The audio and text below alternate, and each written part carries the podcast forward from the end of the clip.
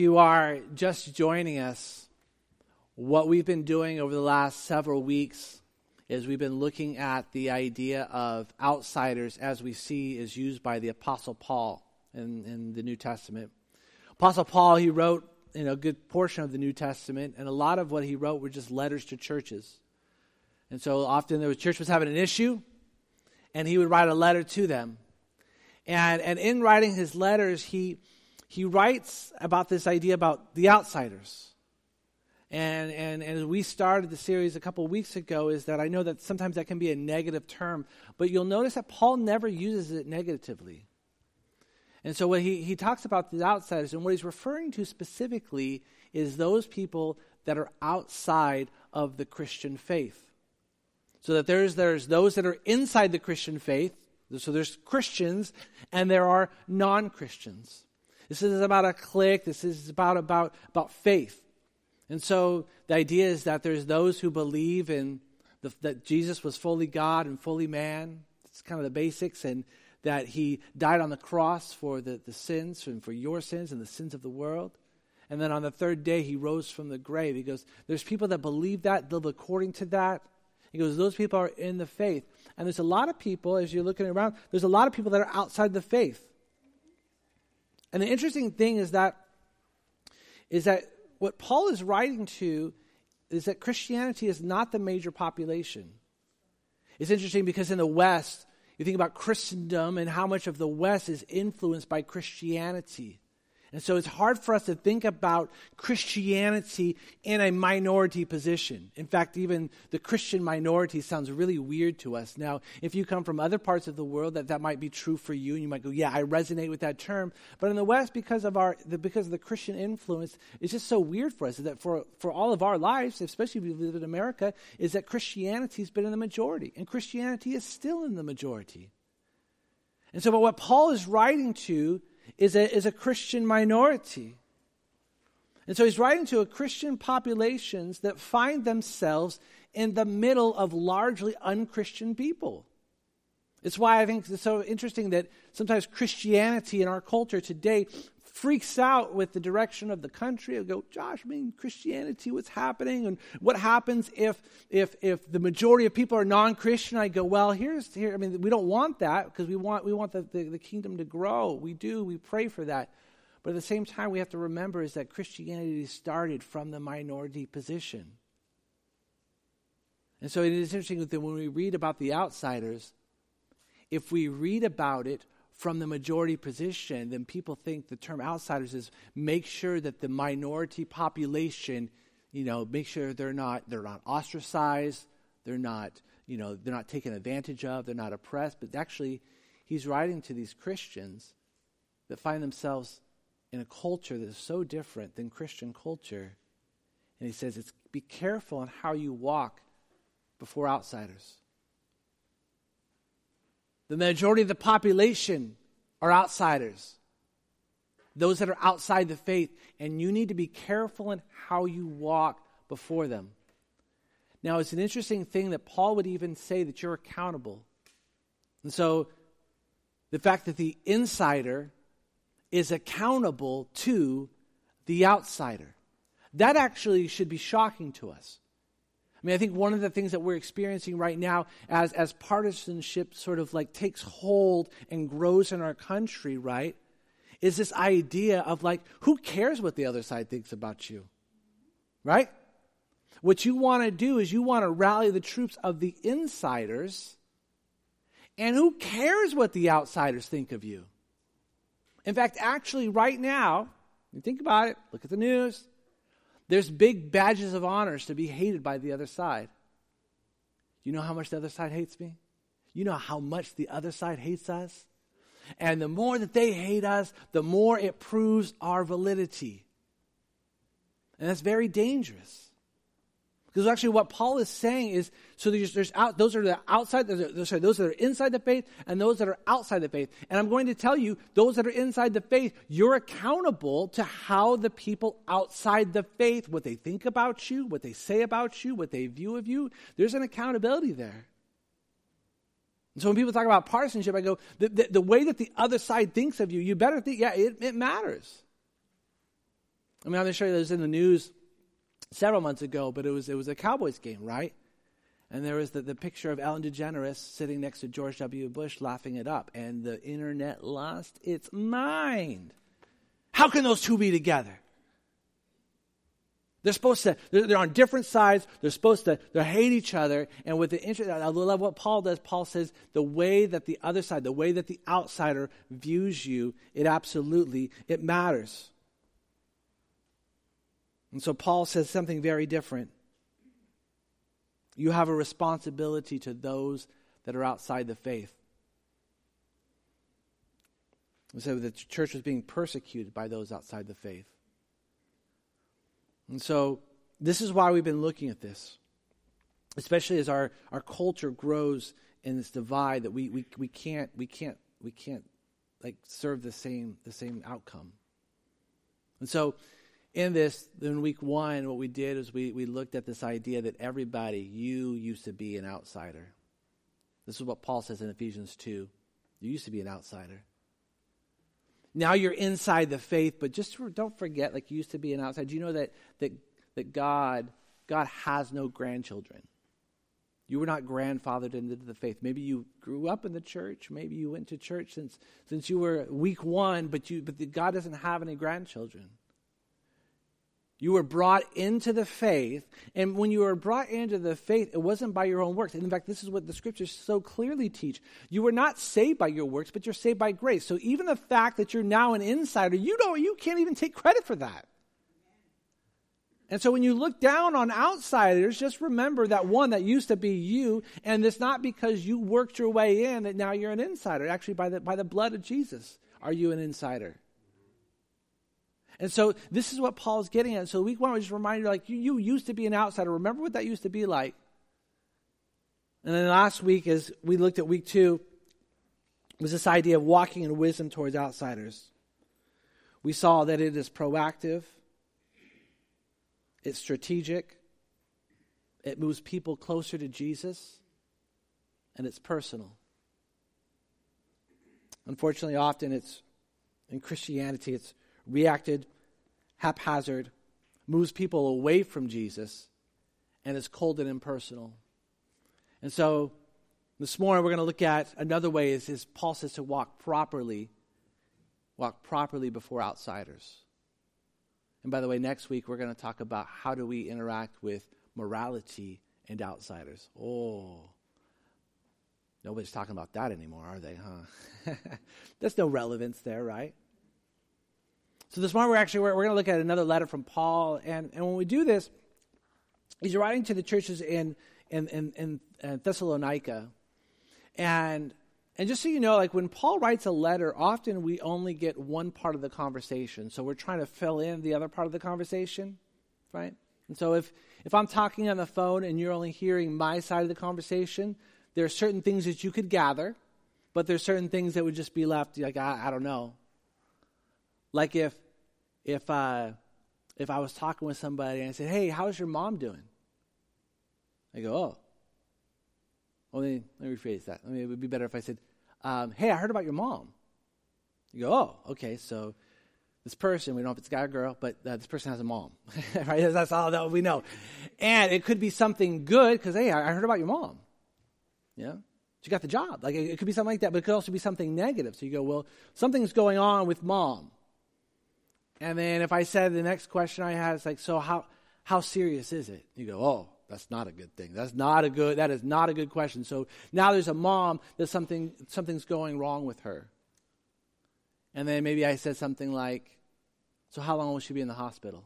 Like, oh, this good.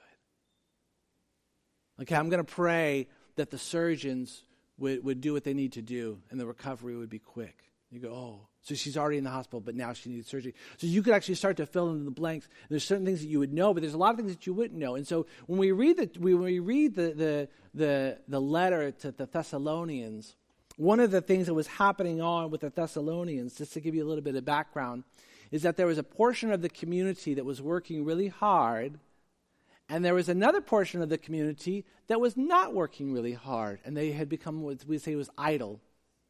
And so those that were working really hard were providing for those who weren't working at all. And so Paul, in, in both First and Second Thessalonians, you can read them both, and especially in Second Thessalonians, he talks about that's why he's talking about the idle. And so there's there's lots of ideas and theories. Some people believe that they weren't well, they just weren't working. Partly they were taking advantage of the generosity of those who were. And other people believe that they weren't working because they're like, well, Jesus is returning, so why get a job? And so really, and, and, and, and in Second Thessalonians, Paul's like, go, go get a job. Like, go, go work, get a job. Yes, Christ is coming back, but you need to be working until he does. And so, so this is what's happening in the church is that there's a group, there's a population of the church that's working really hard and have, have the means, right? And they're providing for those who have no jobs. And so Paul's addressing this. Some are being generous others are taking advantage of that generosity. Have you ever had somebody take advantage of your generosity? That'll flip the switch quick, won't it? Where you're like, I'm going to do something real nice. And then you do that, and then you're taken advantage of, and you think to yourself, this is why I'm not generous right? This is why I'm not generous and and I'm not going to do that again. And I I learned my lesson. I'm not going to do that again. And and what happens is if you're generous enough and you get taken advantage of enough, you, you just realize I'm just going to stop being generous. Or I'm going to be generous in really, really safe places. Only people, only people that I know 100% for sure that they will not take advantage of me. But then the problem is that does something in your own heart. Right? The generosity, spoiler alert, is not just about the other person. And so if what happens is when we're taken advantage of is when we stop being generous, there's something that goes wrong in us. And so Paul is actually addressing this issue. So, if you've got your Bibles, turn with me. We're going to go to uh, 1 Thessalonians chapter 4. We'll start in verse 9. Now, concerning brotherly love, you have no need for anyone to write to you, for you yourselves have been taught by God to love one another. For that indeed is what you are doing to all the brothers throughout Macedonia. Let me read that again. Now, concerning brotherly love, you have no need for anyone to write to you for you yourselves have been taught by God to love one another. For that is indeed what you are doing to all the brothers throughout Macedonia.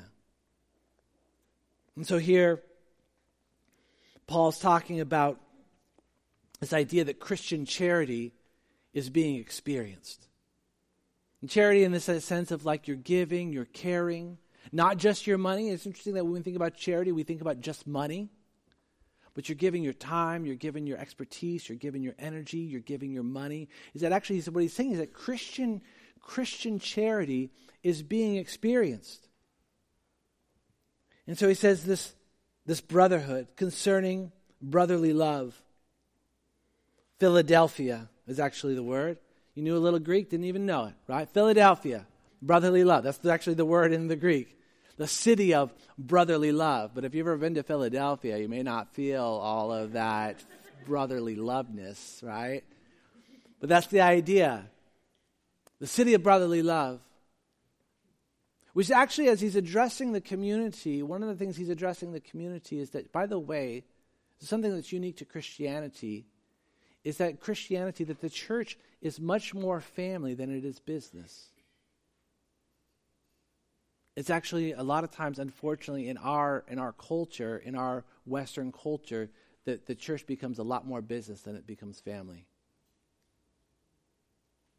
Churches become about how many people show up what, what are the budgets what's the budget look like how big of buildings can we build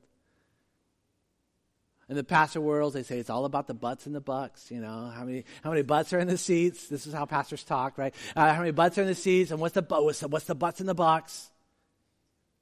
And it's interesting that you go that the, the church then becomes much more business than it becomes family. But what Jesus is talking about often, often, is about you guys are a family. Like you, you, you belong to each other. If you've got your Bibles, flip with me quickly over just to John. Because a couple of spots. There's all sorts of spots I could take you, right? But in John chapter 13, verse 34, this is Jesus speaking before he goes to the cross. A new commandment I give to you, that you love one another, just as I have loved you. You also are to love one another. By this, all people will know that you are my disciples, if you have love for one another. Jesus says, I'm, I'm, telling you this. I want you to love. As a community, I want you to love and I want you to care for each other in the same way that I've cared for you. And what do we see about Jesus? Jesus traveled with them, spent time with them, washed, you know, as we see here, he's going to, uh, uh, washes their feet, serves them, heals them. He says, I want you to care for each other in the same way that I cared for you. And when you do that, the world will know that you belong to me. It's interesting that Jesus doesn't say people will know that you're my disciples. They're going to look at your budget and they're going to know that, oh man, that church, that church belongs to Jesus. And not even the population of the church. Like, oh, they're going to look at thousands and thousands of people and they'll go, oh, that church, they belong to Jesus. They're going to look at the building and they'll go, that building, they, they belong to Jesus. Jesus says nothing about that. They're going to look at all of the programs that they offer and they'll go, they belong to Jesus. What Jesus says not that, by the way, not that those things aren't important. They can be. They're helpful. Budgets are helpful. Programs are nice. But when Jesus talks about the identifying marker for his people, he says it's going to be the way in which they care for one another. Matthew chapter 12.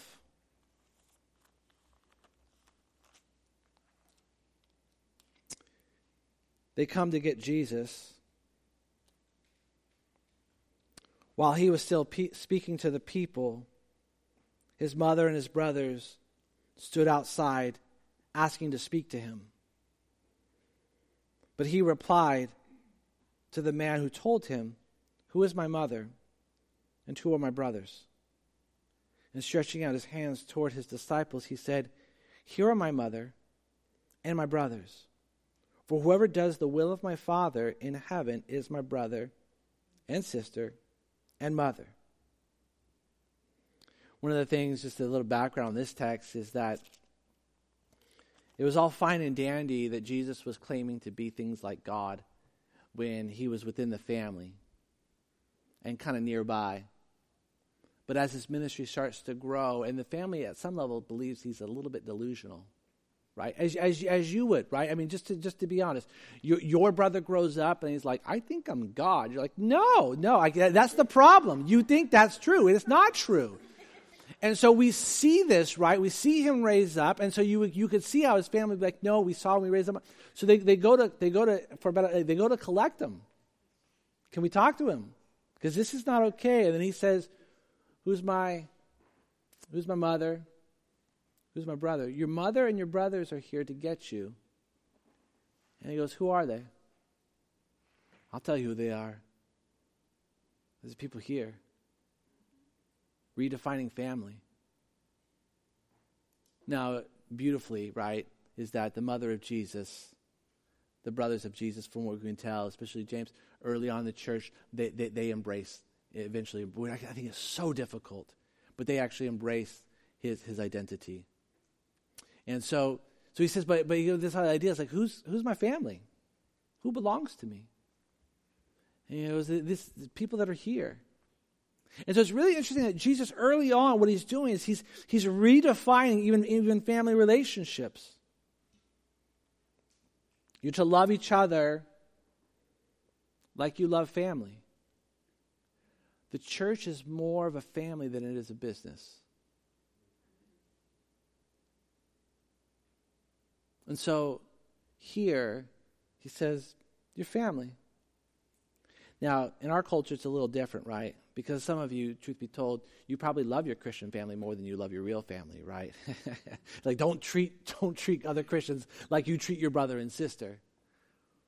But actually, what, he, what he's getting at is like when your family, when you belong to each other, Like there's this sense of mutual care, of, of belonging that's deeper than just we happen to like hang out together, we like the same things. I mean, with my brother, my sister, we're, we're very similar in very things, but we're very different in other things. We don't always agree. You know, but at the end of the day, we're, we're family. Like, they're, they're, they're well, my sister's here. My, my, my, my dad's here. Like, like we're, we're, we're family.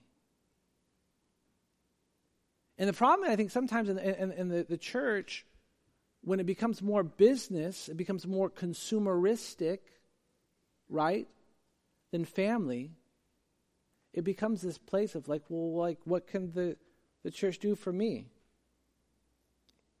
What will it benefit me? How will this church benefit me? That's not how you think about a family. You know, in a family, when people are like, sometimes you're, you, know, you guys have a, a brother or sister who's made dumb decisions? No. It's because you're the brother or sister who's made dumb decisions. I'm teasing. Maybe. Uh, right? And there comes this point where you're like, you're like, you just kind of think to yourself, but yeah, they're, they're still my brother. They're still my sister. We belong together. There's something that bonds us together that's deeper than just common likes and interests and disinterests. And so I often think when people have approached the church with just this idea, what can the church do for me? I think to myself, yeah, well, the church will do lots of things for you, but I think you're going to miss something much, much deeper, and that's belonging to a family, a community, of people that, that, that, that just kind of love and care for one another.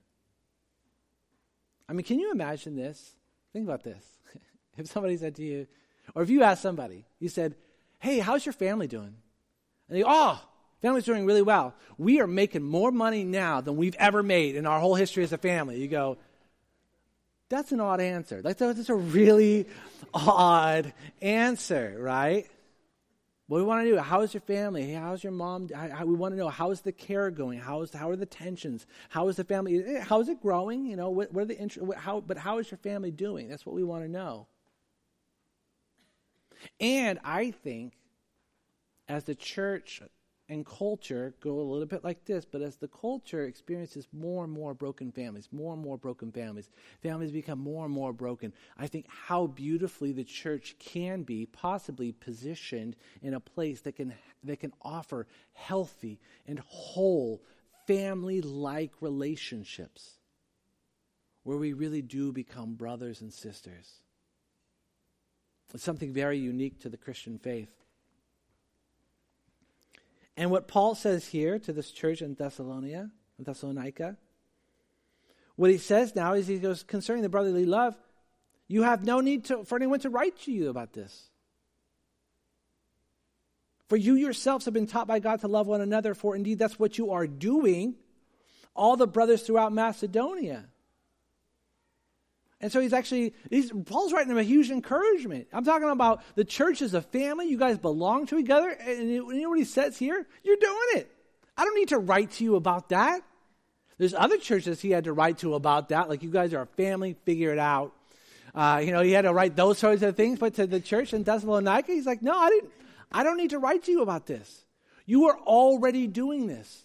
And not only you doing this for your people, like right here in Thessalonica, but like all throughout Macedonia, your brotherly love and, and your sisterly love, it is spilling over into the other regions, the other churches, other places.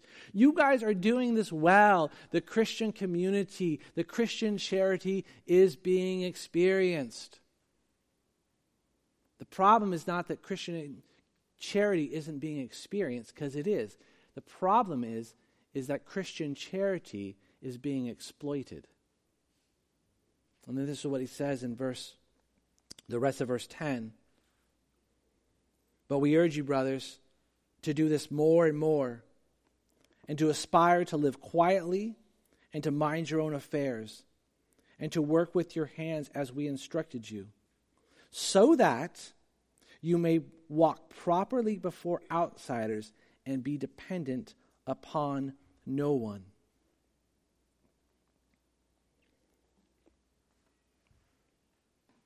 So when your generosity is exploited, remember what I said you want? I, I don't want to do that anymore. Why would I be generous? All they're going to do is exploit me and take advantage of that. Why would I be generous? And this is what you think to yourself. This is what I think to myself. This is what you think to yourself. Whenever you're generous and you're taken advantage of, you go, I'm going to stop doing that. And what does Paul say? Paul says, No, don't do that. Right? He says, like, good job, continue doing it, and I do, I do it more and more. Don't let it stop you. I want to urge you to do it more and more. But then he goes on to set boundaries for those who are doing the exploiting. It's interesting because you say people that are just idle. Where do you go? They work they lack a work ethic and they lack aspirations. Like goals, like do something. A goal and then the work ethic to achieve said goal. And you don't have one of those, then you're going to sit idly by. And so maybe you've got somebody in your life that just sits idly by, and you might even have the conversation like, What do you want to do with your life? Like, I don't know. Like, okay, that's a problem. Like, let's have some goals. And then maybe they have a goal, and then you're asking yourself, How are you working towards that goal? Like, what, are, what steps are you taking? And actually, it's interesting that Paul, Paul deals with both of these, does he not? Verse 11, aspire to live quietly. Have, I want your aspirations. It's kind of, it's, it's, sort of a hyperbole in, in, the Greek, but that kind of the, the, idea is, I want your aspirations to have no aspirations. Like, or like, I want you, I want you to aspire to, to be, to like, have a, have a drive to live peacefully, to live restfully which is interesting saying that to people who are already idle. But what he's really saying is, I want you to aspire not to disrupt the community. And when you sit idly by, you are disrupting the community. I'm not doing anything. That's the problem. That is actually literally the problem and is bringing disruption to those and, and bitterness, right? Bitterness to those who are doing something. And so I want your goal to be one that can live within the community peacefully. And then that's why he says, I don't want you to what?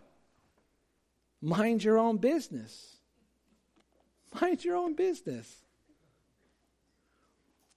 Have you ever found it to be true that those who can't handle their own business like to handle the business of others? Isn't it ironic Somebody who doesn't have their own stuff together starts talking to you about how you don't have your stuff together. And you're like, okay, okay, okay, okay. So about that, right? I, what are you doing? Like, that's, that's, that's, that everything raises up in you, right? Those who can't handle their own finances love to be critical of how other people handle their finances, right? Those who can't control their anger become enraged at those who cannot control their anger. And I'll tell you who's a real gossip, right? right? And Paul says, You're idle. If, if you're idle, mind your own business because he knows this. This is, by the way, it, it's funny because it's true today, but it's true here too that the idle, that those who are idle, who have nothing to do, they, they, they consume themselves with other people's business. If you read in Second Thessalonians, I, what I love is, is Paul basically says, those who aren't busy at work are just busy bodies. I go, that's true. Is the less that you have to do, the more you're concerned with what other people are doing. By the way, probably specifically those maybe who live in a retirement community nearby. Have you found this to be true? that as people retire and they have less, you know, it's less to do, but they're, they're, not, they're not at their jobs anymore because they're retired and, and, and gratefully so. But then they start, if they're not careful, engaging and over engaging in other people's affairs. And Paul says if you're idle, aspire, have the aspirations to live peacefully in the community. And like mind your own business. Like take care of your own stuff first. And then he says work hard. Have a work ethic. Go out and do something. Provide like provide for yourself, work for the community, work in the community. And so to the Christians who are being generous, he says, keep doing it. Like, like, and, and more so, like, don't let this stop you from being generous. But to those who are exploiting the Christian generosity and Christian charity, what he says here, he's like, stop it. And because when you do so, you are not you are not walking properly. This is what he says. You're not walking properly before outsiders. And so, Christians who are exploiting the generosity of other Christians, what Paul says is outsiders see that and they go, What's that about? If what the outsider sees of your life, whether the outsider is inside this building or the outsider is outside this building, if what the outsider sees of you is that all you ever do is receive Christian charity but never give Christian charity, he goes, You are not walking properly in front of outsiders.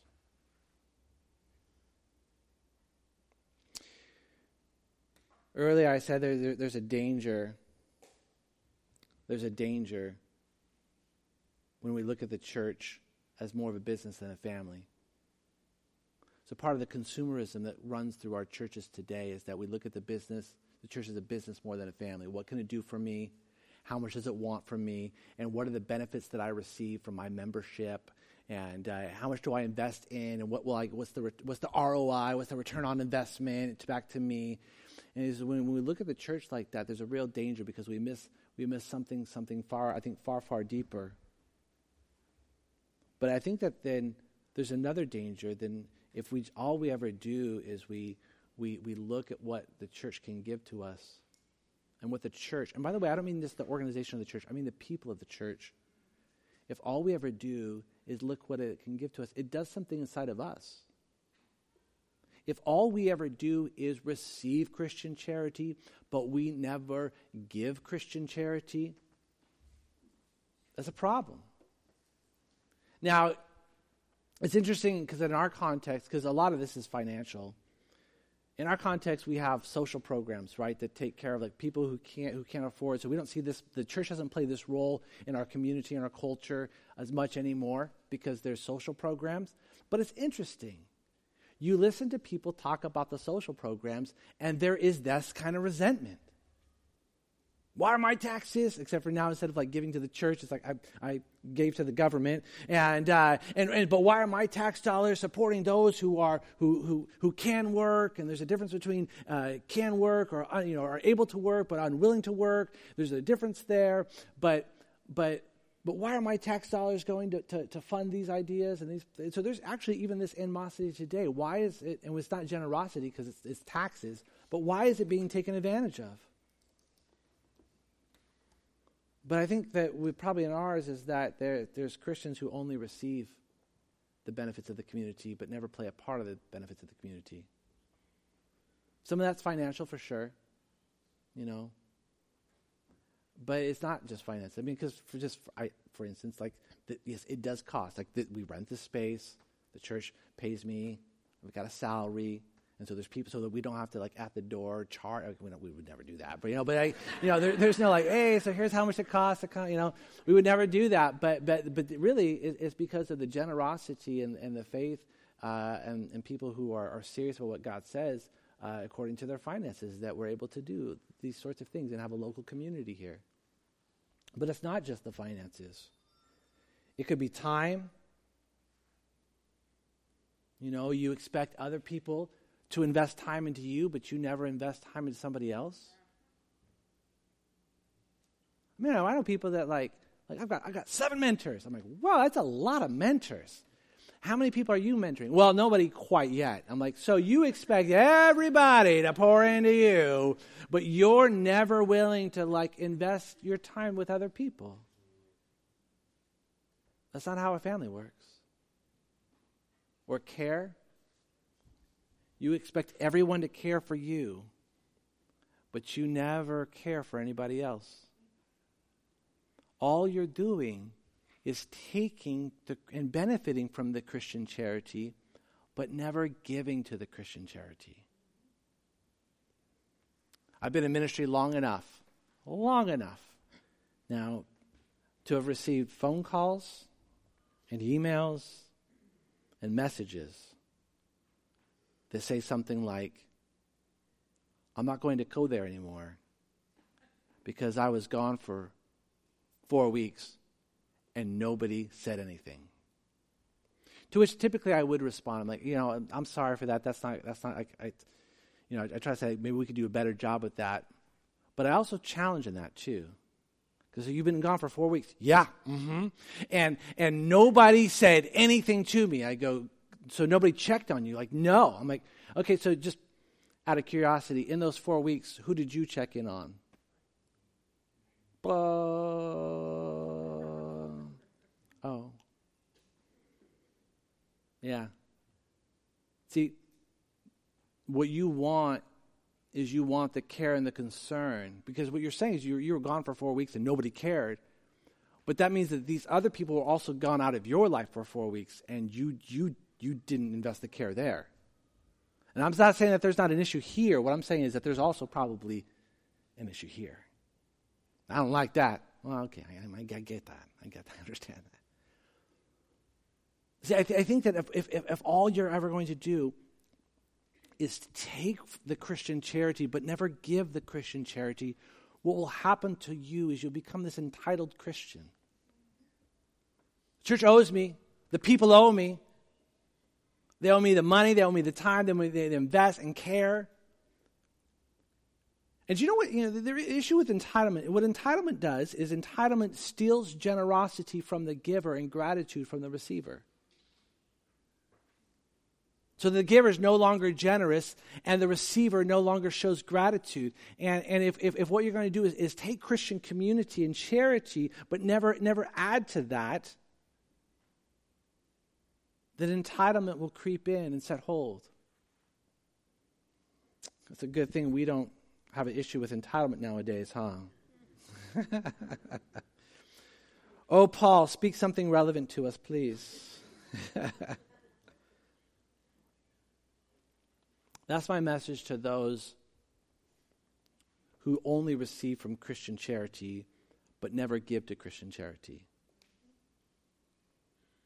Now, my, my message to those who, who give it and you feel like you're often taken advantage of.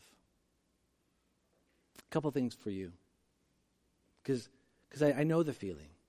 And by the way, I've been both of these, and so have you. Um, a couple of things. I think one, it, it is okay to set boundaries. This is actually what Paul's doing. Go work hard, you know, uh, mind your own business, aspire.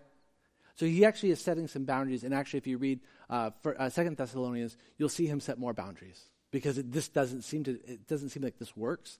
And so he writes another letter and says, "Let me let me readdress the idle." And so um, so he sets more boundaries there. So I would say, like one, it's actually it's okay to to set boundaries.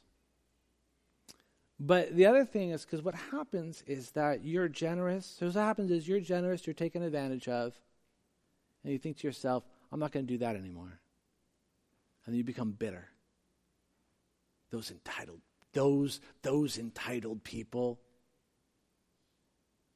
and you become bitter. So for that, just remember that generosity is actually a blessing.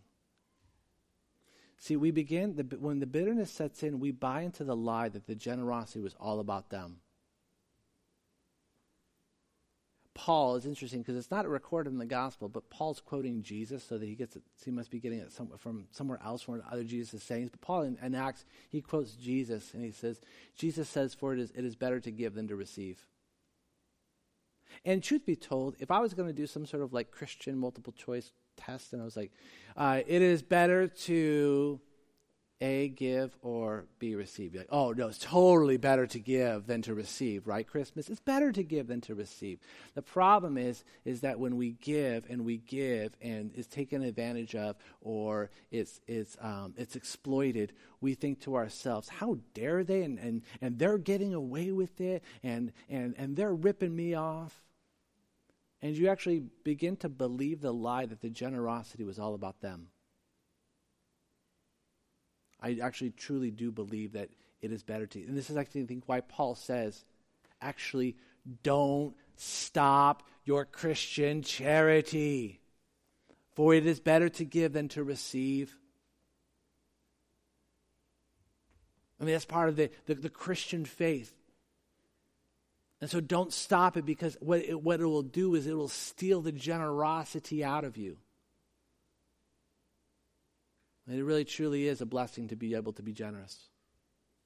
And you will receive benefits from that. And the benefits may or may not come from the other person. And the other thing I want to remind you of is that you, you serve a generous God.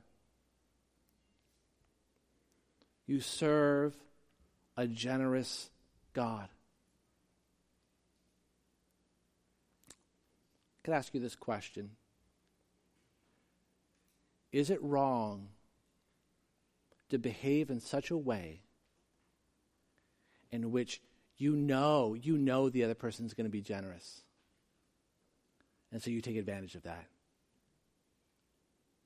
Is it wrong to, to make a decision knowing that the other person's going to be generous and then you can take advantage of that? You'd go, yes, yes, yes, yes. To which my next question would be so let me ask you this Have you ever engaged in sin, and prior to engaging in said sin, you thought to yourself, God will forgive me for this later? Whoa, whoa, whoa, okay, okay. That's totally different. Totally different. Which I would agree, that is totally different. It's far more offensive to do that to God than for, for, for a, another human to do that to another human, right? This is far more offensive. And yet, we, you, have taken advantage of the generosity of God. And fortunately for us, fortunately for you, God is not up in heaven going, well, that's the last time I do that.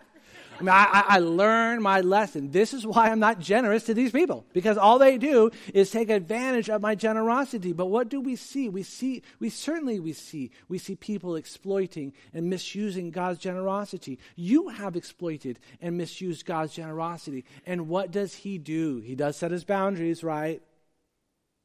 But He does not cease His generosity. And so don't let bitterness sit in. For you serve and follow a very generous God. And so Paul says Christian community and charity, Christian charity is being experienced, and that's good. Christian charity is being exploited, and that is not good. Keep expressing it, stop exploiting it. For those who are just just receiving Christian charity, but never giving Christian charity. Start giving Christian charity. And those who are feeling like they're taken advantage of, yeah, set the boundaries, but, but don't let the boundary be, I'm going to stop being generous. For you serve a generous God who's been generous with you. And when you are generous with those and those that are around you, you reflect, you reflect the God you serve. And Paul says, and when you do that, you are then walking properly before outsiders. For your generosity says something about the God you serve.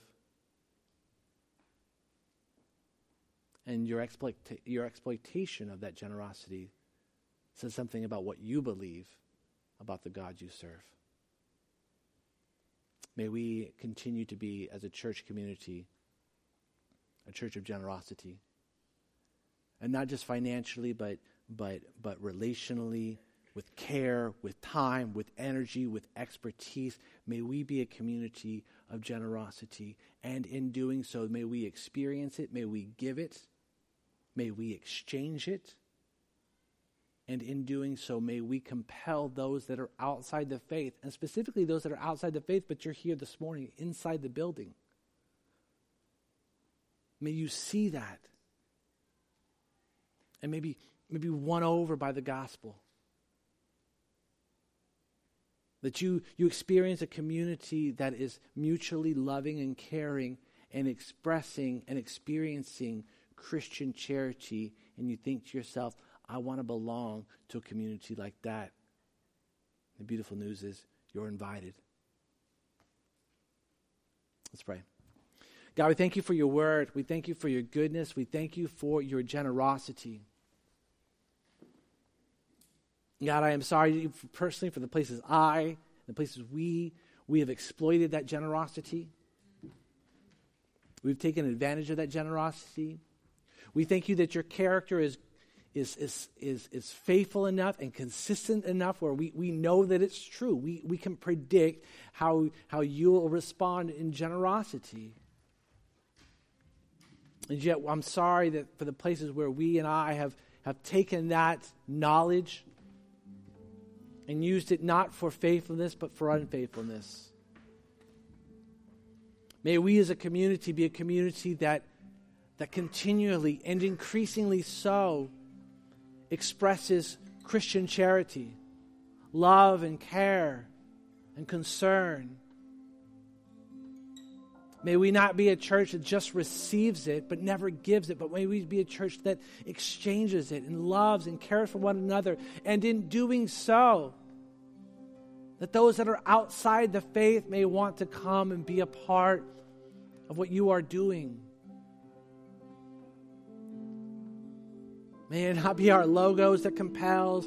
May it not be our building, our budget, our programs. May that not be what compels people. May our love for one another reflect your love for us and compel people to belong. We love you. We pray for these things in your name. Amen.